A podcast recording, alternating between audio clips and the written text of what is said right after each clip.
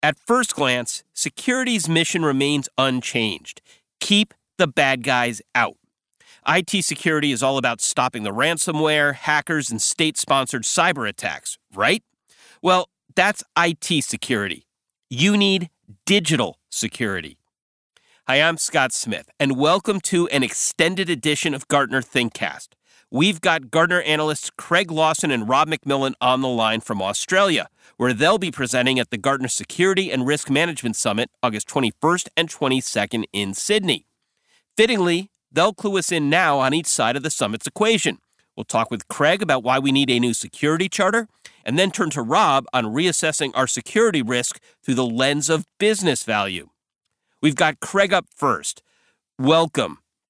So, Craig, in a preview of the Security and Risk Management Summit keynote, it says that Gartner will be unveiling a new data security charter. Why do we need a new approach to data security? I wouldn't really call it new per se, but it is an evolution for us. So in February of 2014, we sort of unveiled the adaptive security architecture. And it sounds kind of fancy and all that kind of stuff, but it really boils down to some basic principles we think that you need to be doing to run a good risk based security program. And so if you look at the forecasting that we do and other people do, it's pretty obvious that we've kind of over budgeted or overspent in some areas around a prevention centric approach. So, but what if your prevention controls fail? So, one of the things that the adaptive security architecture introduced in 2014 was this concept of predict, prevent, detect, and respond. And so, we think overarchingly, we've been giving people guidance for years now that we need to get better not just at prevention, we've been doing that for 20 plus years, we need to get better as well at detecting threats that bypass other controls, but also responding to them in a timely manner. And CARTA, C-A-R-T-A, is the new acronym, is an evolution of the adaptive security architecture. And we think that these aren't separate pillars either. So they're not really something that you would deploy in isolation. So, for example, your response activities should also help your ability to prevent threats in the future. The things that you're detecting should mean that your response actions are faster or more efficient. Are there opportunities to do any sort of predictive analytics? So, one of my areas of research has been around vulnerabilities and how they get exploited and how often. And we're at a point now where, you know, we know the quantitative data analysis is there, and I'll be doing that in one of my sessions at the event that, that we have this small number of vulnerabilities that tend to cause a significant amount of damage in most organisations. So, so can I use that in this kind of framework? And that's what we'll be talking about in the keynote. You mentioned the acronym CARTA. What, what does that stand for? CARTA is really around continuous monitoring and governance. So it's an evolution of the adaptive security architecture. So it's all about controlling and monitoring adaptive access, monitoring usage, continuous visibility of what's occurring inside your environment, but also paying attention to the external threat landscape.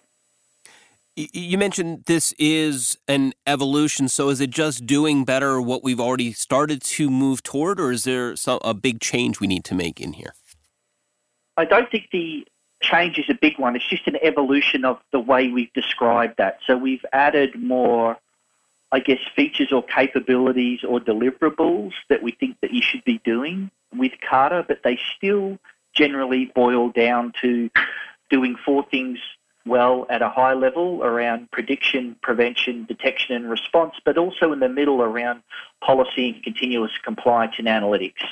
So, one of the I guess it won't be a primary theme, but we blended through a lot of presentations at our security summit in Australia will be things uh, like security analytics. So analytics is here. We're seeing credible examples of it in the market. And one of the things that CARTA talks about is where you can use analytics to help you prevent threats, detect threats better, respond to threats faster, these kinds of things. So it's all about being continuously adaptive and getting better at detection and response as opposed to a prevention centric sort of approach and architecture that we've had for so long. Well, just say it's it's changing our approach. So is this a natural evolution, or is it is it going to be hard for some organizations to pivot toward this new charter? I think it'll be non-trivial for some people. I mean, this is the thing: is that if you look at this is always the balance, right? Is an organisation kind of is on this continuum where I can spend, you know, not a lot on security and risk, but have considerable digital risks for my digital business, right? Or I can go to the other end of the continuum and I can spend a lot of money and resources on risk and not have a lot of risk. But most people are on the continuum somewhere in the middle. So I think depending on the industry vertical, when you're in manufacturing, retail, banking, or government, where do you sit on that continuum? Where do I sit on that continuum in relation to perhaps my peers in my vertical? And keeping in mind that still, even though while security budgets are going up, IT security is still roughly about 6 to 8%. Some verticals spend more, some spend less, but 6 to 8% of the total spend on IT goes to security. So, you know, we're not seeing a significant increase in spending either. So, how can you kind of innovate inside your own security program, inside the budget and staffing constraints that we have? And so, we've got some sessions this year as well on the staffing issue, which I think are really important. One of the problems we have is a lack of people. I mean, technology isn't going to solve everything here. We can't sort of analytics our way out of this. We still need people. So there's a people shortfall as well. So that's one of the things that we'll be addressing in that. And how do you do all of that in an ultra competitive market now where businesses are more global than ever? It's not just a competitor in a different state or in a different city, it's a competitor from a different country. So, how do we do all of that in the face of continuous innovation from the X factor, where we are kind of unique, I guess, kind of in IT in general, is that we have this X factor. We have to deal with threat actors who behave malevolently, right? And then how do you deal with that X factor? Because they're willing to invest and involve the same way other sort of parts of the spectrum do that. But uh, yeah, that's always a tough one for us because in a lot of respects we're driven by external forces, not ones that are tightly inside our control. Like if you imagine other areas of IT like analytics and IT operations and uh, virtualization and whatnot, they don't have someone coming along and sticking a screwdriver in a power supply. we, we, we kind of have, you know, we have that pretty well controlled. That's not the case for us. So how do we do all this in the face of constant innovation from, you know, a wide range of threat actors that are coming at our digital business is, is always an interesting problem that we have to try and get our heads around. Our guest is Gartner analyst Craig Lawson, who will be uh, speaking at the upcoming Gartner Security and Risk Management Summit in Sydney. Uh, Craig, you, you touched on a few right there, but uh, if you could expand on what are some of the biggest challenges we can expect to be wrestling with as we move in this new direction? I think one of the biggest challenges for anyone in IT security is how do I describe to people outside of IT security, even to people inside IT, but outside that into the business on what a good risk based security program looks like. I mean, I'm more of a technology focused analyst. We can help you pick the best firewall for you. We can help you pick the best UTM and WAF and IPS and all of these other technologies. That's all part of the picture, don't get me wrong. But I think one of the hardest things is how do I get a well funded security program? One of the historical issues we've had with funding a security program is that we tend to talk different languages to people, even inside IT. And we also tend to be very tactical versus strategic. So we'll run into the board or to the CIO, for example, with a new proposal for some new next generation Wahudi Fandango gadget. And that's hard for someone else outside of IT security to understand. And a lot of the budget requests that we tend to make are often out of budget cycles. And I think that one of the hardest things is to get a well funded and a steadily funded security program and finding ways to demonstrate that when someone gives us all of this funding to run a security program, is it working? you know, I gave you a million dollars last year, IT security, to go and upgrade this and that and put in something else that, that took in more events per second and can detect, you know, these classes of malware. That all sounded really cool. Well, what happened? How did we go with that? You know, we still had a breach or we still saw some workstations get infected with ransomware or, you know, we had other issues that stem from IT security. What happened with that? And, and so I think that that to me is one of the really, really tough ones. Uh, and that we address that in various different ways. We've got, I think, five or six streams of topics at the Security Summit. But a lot of that sort of, if I could distill it down to one thing, I think that that's the hardest thing. How do I demonstrate value to people outside the business, help them understand what their digital risk is, and, and how do I get a funding model that lets me address that in a way that aligns to what the business thinks we're actually doing versus, you know, the funding and the resourcing that we have for what we can actually get done. I think that there's a big delta there in a lot of people's mindsets in terms of what we think we're doing and what we think we're paying for and funding in a budget versus what the security team's capability to actually do is. Uh, that that would be the one thing. I mean, a lot of the technology problems, um, I won't say go away. There's there's constant innovation. I mean, we're tracking geez, it's been well over sort of 12, 1500 security vendors in our space now. It's crazy sometimes uh, how many vendors there are competing for a share of wallet. But um, but from an end user point of view, I think that that's that's arguably the biggest in my view. So, in the course of our discussion, Craig, you, you said you know we have the the budget budgetary hurdles we have to look at. We have staffing we have to consider. Um, there's even a cultural shift in terms of that communication, learning how to really communicate it outside of our, our department. Um, so, with all that we have to take into account, what are two or three steps that you recommend we start to take now to make sure we're indeed moving in this right direction? Okay, I'll have a crack at that one. I think there's a few things. A is you need to, I think at a higher level, is understand or do a better job of communicating outside of IT security. I mean, one of the things that a lot of security people try really hard to do, bless us for trying is we try and fix everything all the time. And I think part of it is having an honest conversation with people outside of IT and go, look, this program for where we're at is here on a maturity curve.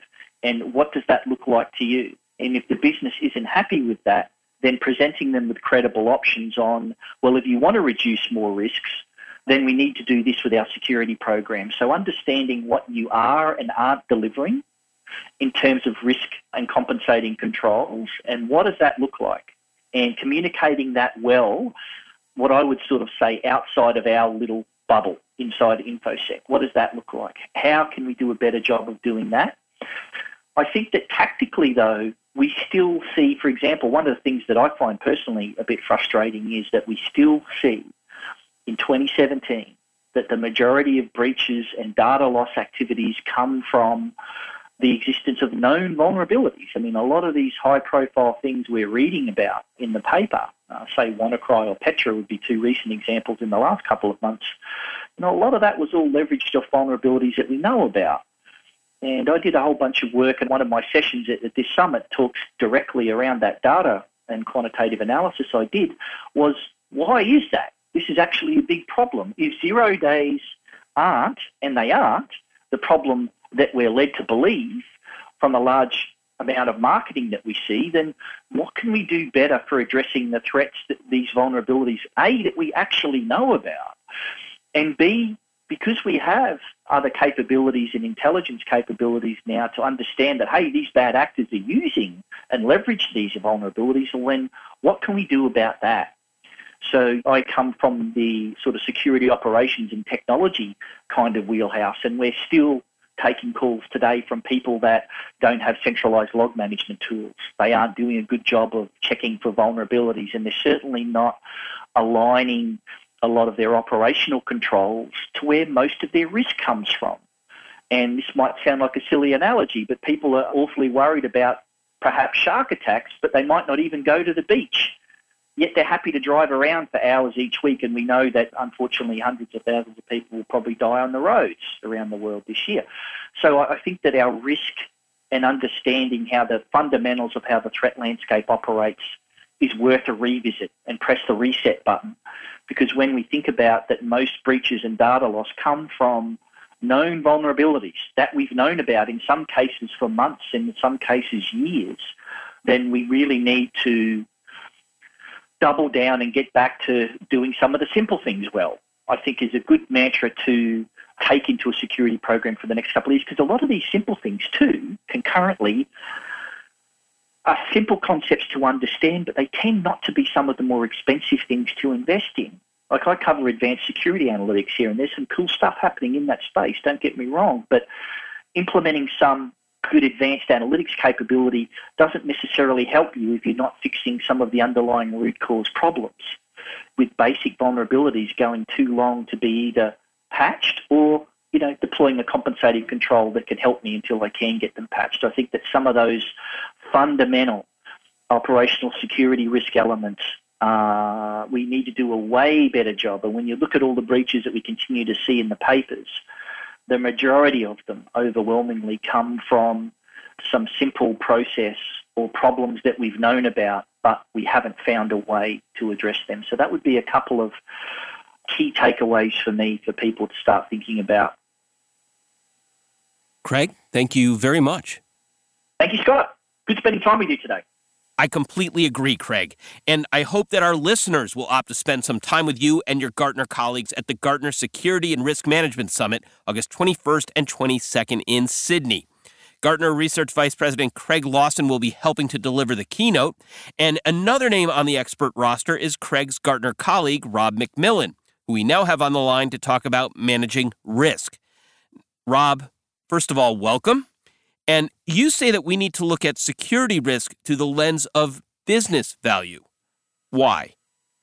Well, cybersecurity is like just about any other risk that you have to manage in an organization. You have to assess what the bottom line outcome to the organization is. And bottom line might be financial or it might be reputational or it might be customer or staff welfare.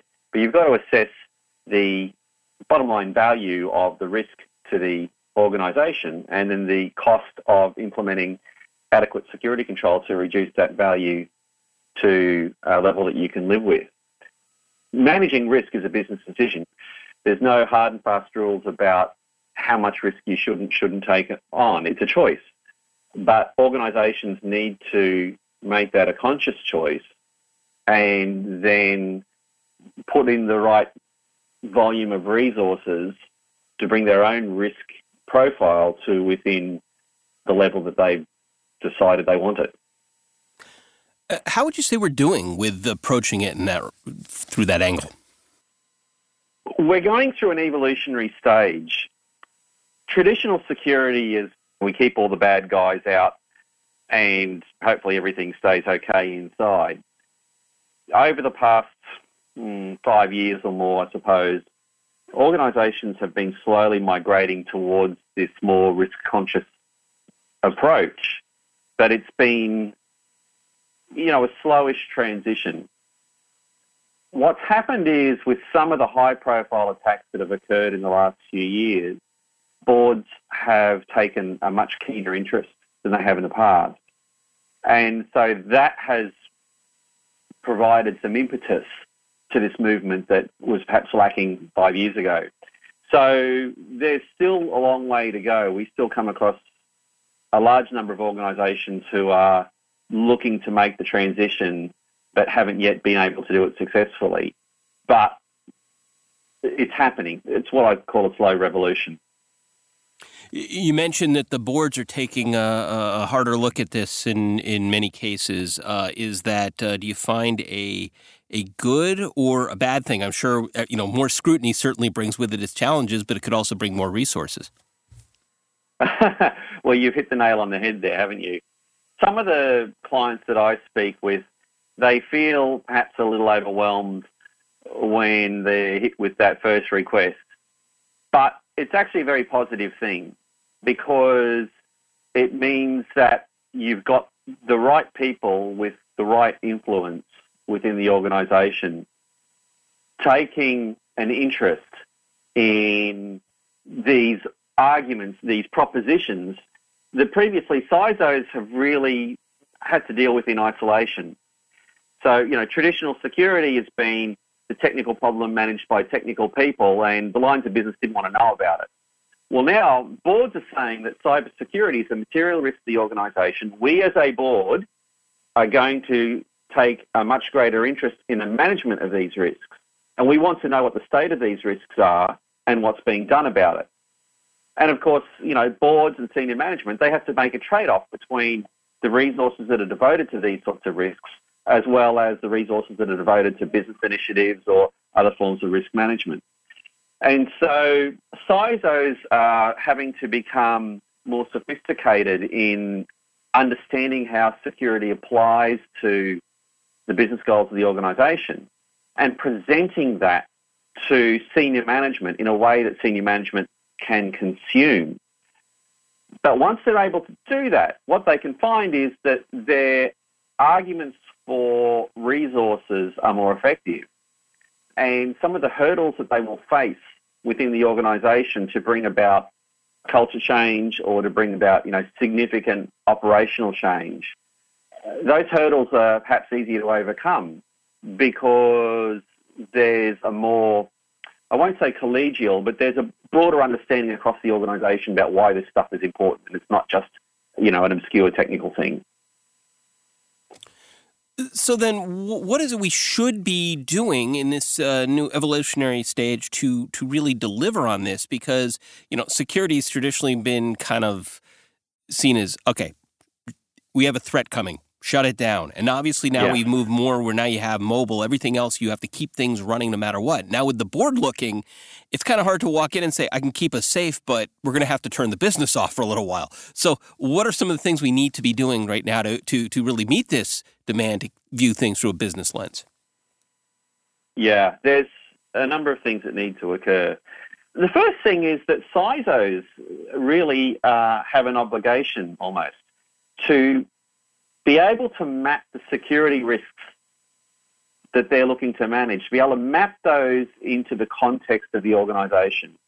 And that means being able to use tools like causal chains. You know, there's a root security problem. What does that mean to a business impact to the organisation? And we saw that earlier on this year with, uh, I think it was with WannaCry, and we saw, you know, a national health service in another country suffer real problems in delivery of those health services because of this technical event.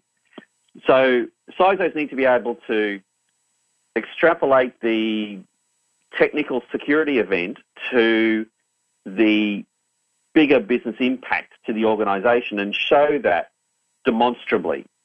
That's the first thing. The second thing is CISOs have to get good at using language and that's not necessarily something that, if you like, old school security practitioners have been good at. They've been very focused on solving hard problems. But when you want to take people along the journey with you, you need to be able to use language and concepts that those people understand so that they can internalize why they need to come along this journey. You also need to start measuring effectively. You've got to measure the right things and make sure that the things that you measure trigger a decision if they change. So there's no point in measuring the number of attacks against an external firewall. We still see that in uh, the security dashboards that we look at because there's no decision that really hangs off that. All you're doing is saying, well, some bad guys tried some stuff and a firewall did its job. There's no business decision associated with that.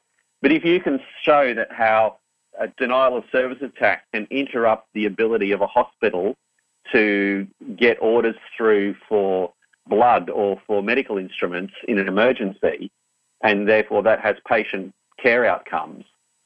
If you can put together metrics that show that sort of relationship, you know, that effectively gives colour to the causal chain argument that I was talking about before. So, Rob, let's build off that.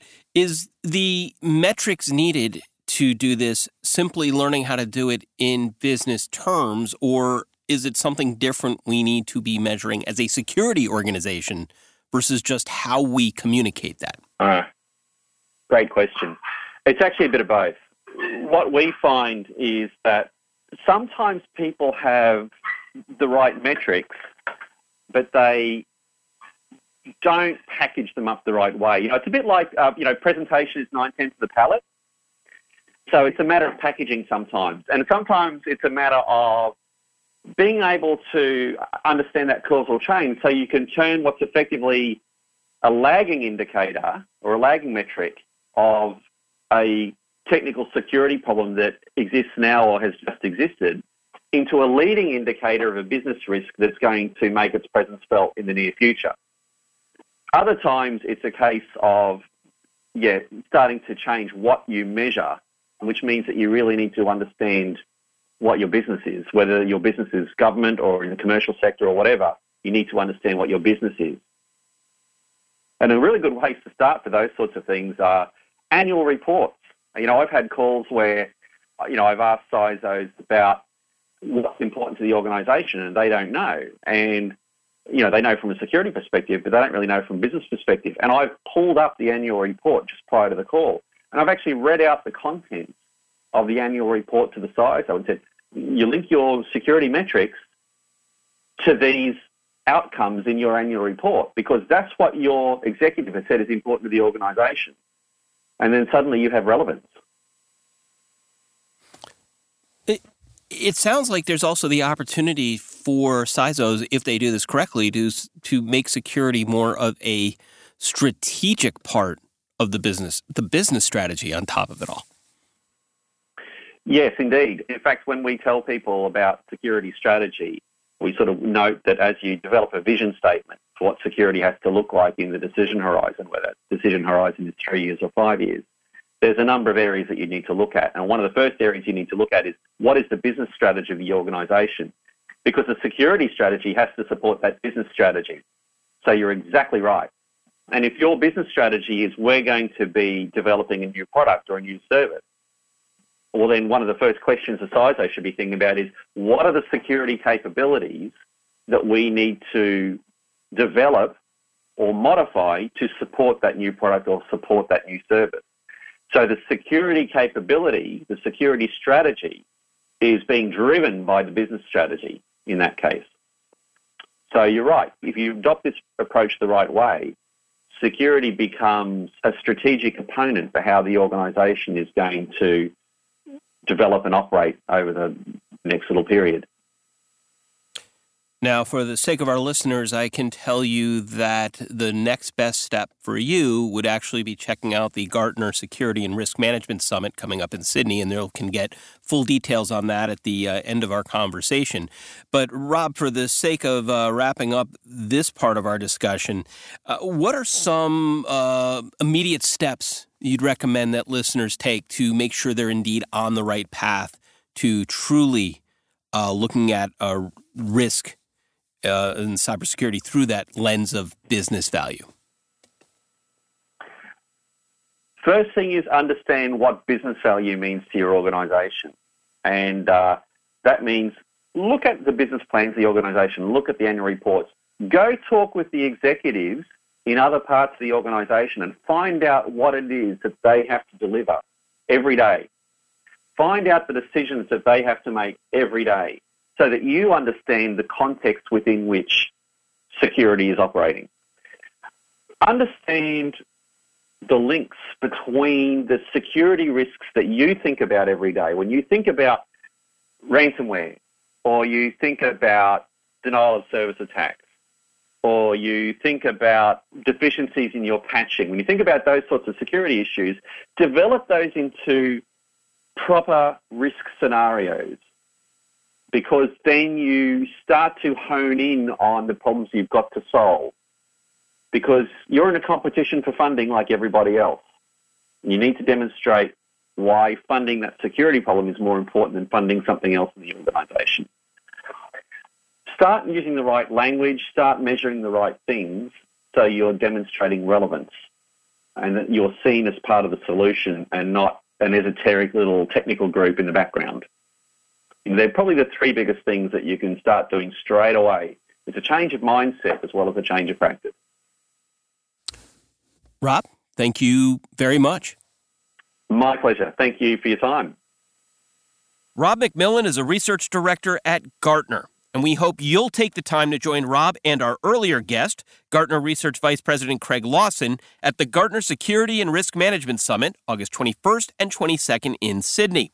You can learn more about the summit and register for it at gartner.com slash events slash APAC slash security.